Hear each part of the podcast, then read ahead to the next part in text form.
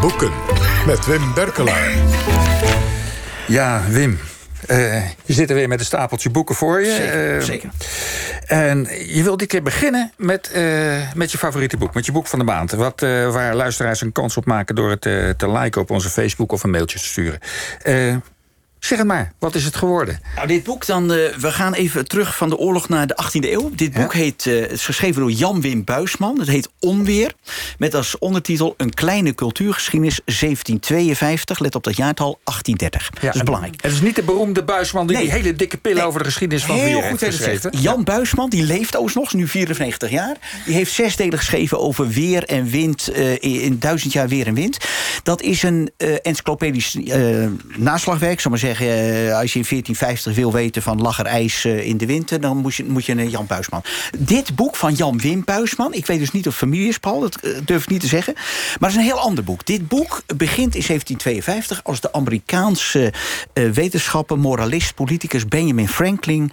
Ehm, de bliksemafleider uitvindt. dus die ziet onweer, dat is iets van elektriciteit... en dat kan je afleiden zodat er geen slachtoffers vallen.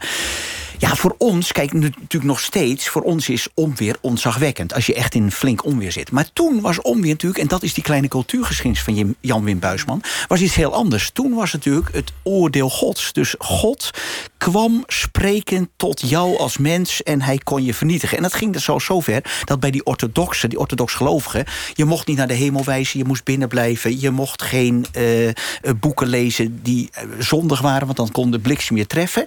Tegelijkertijd had je dan de vrijdenkers uh, in heel Europa... het is dus een cultuurgeschiedenis over Nederland, maar ook over heel Europa...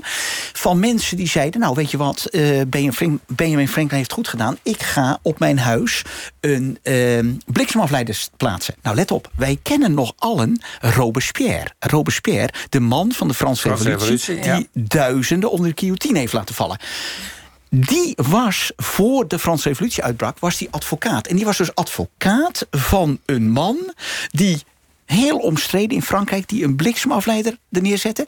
En nou, die, die, die, allerlei mensen, die buren dachten... bliksemafleider, jij bent zondig. En Robespierre kwam toen als advocaat op... voor deze man die die bliksemafleider ja, Want dat mocht niet van God. Nou, dat mocht hij niet. Dat mocht niet van de gelovigen en niet van God in zekere zin. En maar let op, dan heb je nog één ding, dat is wel leuk om te zeggen. Dan had je ook de fysicotheologen. En dat waren de mensen, waarom fysicotheologen? Dat zegt het woord al een beetje. Dat zijn mensen die zeggen... Uh, God heeft het onweer geschapen, maar God heeft ook ons, mensen, mhm. het antwoord gegeven om met het onweer op te gaan. Dus je had een driedeling. Vrijdenkers, en dat, dat, dat kan tot dan begin 19e eeuw? Dat kan tot begin 19e eeuw. En dan krijg je de overgang van verlichting naar romantiek. En dat die, verlichting, die overgang betekent, die romantici... en vooral die schilderkunst, die zijn niet meer bang voor het onweer... maar die gaan het onweer, uh, laten we zeggen, schilderen als iets moois. Als iets, nou ja, en dat is die romantiek. Goed, Wim. Zullen we naar het tweede boek gaan? Zeker. Blijf in 19e eeuw, let op. Dit boek eindigt in 1830. Dat tweede boek... Dat, dat begint in 1830. Dat begint in 1830. Maar dat beperkt zich op Nederland. Dat is een, een uh, academisch proefschrift. Schikt daar niet van. Uh, bij de eh, beroemde Belgische prof Jo Tollebeek verdedigd. Groot kenner van de Nederlandse geschiedschrijving. Dat boek is geschreven door Pieter Huistra. En dat heet Bouwmeesters, Zedemeesters... Geschiedbeoefening in Nederland tussen 1830 en 1870. Maar Paul, schrik niet. Uh, zeg ook tegen Jos, schrik niet. Dit boek gaat niet alleen maar over beperkt geschiedbeoefening. Dit boek zegt iets over burger Nederland na laten we zeggen, uh, nadat Nederland teruggevallen was tot kleine mogelijkheid. Je kent het verhaal, wij komen uit de Franse tijd. We zijn in 1830 ook België kwijt. Nederland moet zich heruitvinden. En dan heb je allerlei mensen, uh, provinciaal, regionaal... die bezig zijn met de geschiedenis en die dan bezig zijn... wat is onze grote tijd in de Jan Sali-geest beroemde uitspraak van Potgieter, een mens van de gids, beroemd tijdschrift in de 18e eeuw. was een soort verval-eeuwtje. Precies, 18e eeuw is vervallen. Dus dan krijg je discussies over... Uh, het woord viel net al even over de protestantse natie. Uh, dan krijg je discussie in de 19e eeuw. Wat was Nederland nu eigenlijk? Was dat een protestantse natie, ja of nee? Nou, die discussie, dat, dat, voert, dat, dat gaat hij heel netjes... laat hij dat zien aan de hand van mensen... die wij nu geheel vergeten zijn. Mag ik even, Sajant, als wij over de letterkundige 19e eeuw... en dit zijn allemaal natuurlijk letterkundigen... die geschiedenis en noem maar die bezig zijn met die 19e eeuw. Als wij nu praten over de 19e eeuw... praten we alleen maar over Multatuli. Multatuli komt dit boek ook niet voor. En dat is heel goed, want wij kennen Multatuli als de man van de 19e eeuw. Prima, grootheid, niks van te zeggen. Ja, querulant en, en lastpost. Maar niet natuurlijk een grootheid, maar ook iets oneigentijds. Die stijgt boven zijn tijd uit. Deze tijd laat zien, dit is de 19e eeuw van Nederland geweest. Geweldig boek. Ja, Pieter maar, eh, eh, geweldig boek, maar ik, ik, ik ben nog niet helemaal... Ik, ik hoor je enthousiasme en dat maakt dan een hoop goed. Maar Ja, maar jij houdt van Multatuli, Jos. Nee, dus hoor, jij, daar houdt niet nee, van die nee, kleine nee, 19e daar eeuw. gaat- Daar gaat het me niet om. Maar waar ik benieuwd naar ben... het zijn dus kleine krabbelaars die de Nederland een burgerlijk-christelijk fundament geven. En wat maakt dit boek nou spannend?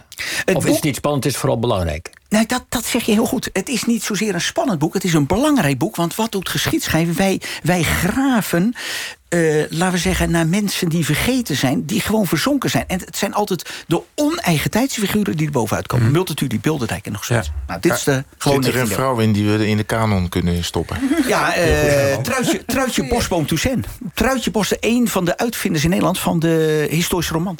Belangrijke Juist. vrouw. Belangrijke vrouw. Meteen doen. Ja. Goeie tip, eh, Herman. Ja. De, de- de volgende persoon is geen kleine krabbelaar waar je een Nee, boek dat, is- over dat eh, zeg je heel goed. hebt. Die overgang is heel goed. Want let op, let op.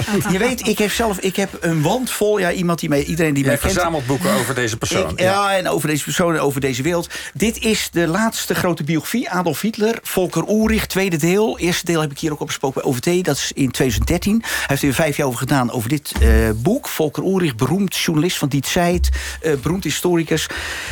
Geweldig boek over, laat ik dit beginnen. Maar Ik kan maak- je nou ooit nog Ja. iets nieuws lezen over Hitler? Jij hebt er een boekenkast vol over ja, staan. heb ik, heb ik. Nee, dat klopt. Nou, wat hij doet... Kijk, hij, zijn boek is een reactie op de beroemde biografie... eh, rond 2000 van Ian Kershaw. De beroemde eh, Britse biograaf. Die eh, eigenlijk Hitler, zoals velen... tot een soort onpersoon verklaart. Die zeggen, nou, Hitler dat was zo'n door en door... alleen maar gepolitiseerde figuur. Die had geen privéleven en dit en dat. Wat probeert Volker Ulrich, dat doet hij aan het eerste deel... een opkomst, die zegt dan... die Hitler was eh, een mens als alle mensen. Een crimineel, maar goed, een mens zal hè, eh, in veel groter formaat dan iemand Willem Holleder. Het was een crimineel, maar het was een mens onder mens. Met liefdesleven, eh, passies, eh, eh, mensenhaat en, en, en eh, loyaliteit en deloyaliteit. In het tweede deel, moet ik wel zeggen, komt dat iets minder tot uiting. Waarom? Omdat hij dan veldheer is. Dus dan is hij volledig verzwagen met die oorlog. Dus het is ook een oorlogsgeschiedenis vanuit Hitler gezien. Dus dat D-Day-verhaal van wat Herman net vertelt, komt er ook eruit. Dus eh, hij, hij wordt wakker in, eh, altijd laat natuurlijk, 12 uur of 1 uur wordt hij uit zijn bed gehaald. Ja, ja, en, en maar, is hij, maar, maar is het nou zo, als hij zijn wekker gezet had... dat het dan anders gelopen Nee, was? wel nee, wel nee, wel nee. Het is wel zo, dat is wel interessant. Die reactie van Hitler is dubbel. Die, die reactie op die day is nog, moet ik even zeggen, die is nog dubbel. Die zegt, maar even de lijn van de, van de uitzending vasthouden. Aan de ene kant zegt die jongens eh, onwrikbaar, we hebben de Atlantikwal en ze komen niet door. Aan de andere kant is hij opgelucht van, oké, nou begint het. En dat, en dat laat hij wel goed zien. Deze man is door en door in zijn privéleven en in zijn eh, openbaar leven destructief. Alles moet kapot. Eh, dus hij rehabiliteert op een rare manier een beetje de veldheer Hitler. Weet je waarom? Er wordt altijd gezegd, Hitler was een veldheer, was een waardeloze figuur. Want hij wilde nooit terugtrekken en hield staande. En die, en die, die eh, generaals die, die trokken terug en dit dat. Maar die, die generaals die dachten alleen maar in strategie. Hitler zag al in 1,42, komt goed uit in het boek... die oorlog is verloren. Wij gaan die andere oorlog winnen. Ja, jongens, het is eh, gruwelijk genoeg. We maken de lijn even rond met de eerste uitzending. Ik ga nu eerste alle kaarten... onderwerp, ja. E- e- Eerst onderwerp, ik ga nu alle kaarten op de jodenvernietiging zetten. Terwijl die generaals nog helemaal bezig zijn met eh, strategie, dit en dat. We moeten Duitsland beschermen. We gaan die Tweede Oorlog winnen. Het, is een, het is een gruwelijk boek, maar het is, het is, je komt de man heel dichtbij. Het veld, vertelt mij niet veel nieuws, maar ik kan je voor, ik kan me, de luisteraar moet dat boek beslist aanschaffen. Het is heel, Hij, hij vertelt jou niet zoveel nieuws, zeg je, maar hij brengt je wel weer wat dichter bij. heel dicht bij de persoon. Heel dicht bij de persoon. Ehm, je laatste boek wat je vanavond, of vanavond, vanochtend bij je hebt. Het laatste boek dat is natuurlijk wel weer over de Tweede Wereldoorlog. Dat, gaat, dat is geschreven door Geraldine Schwartz. Eh, dit boek was uitgegeven bij de Arbeidspers over Hitler. Dit boek is bij Atlas Contact, Geraldine Schwartz. Dat heet De Geheugenloze. Met als ondertitel De herinnering als wapen tegen populisme.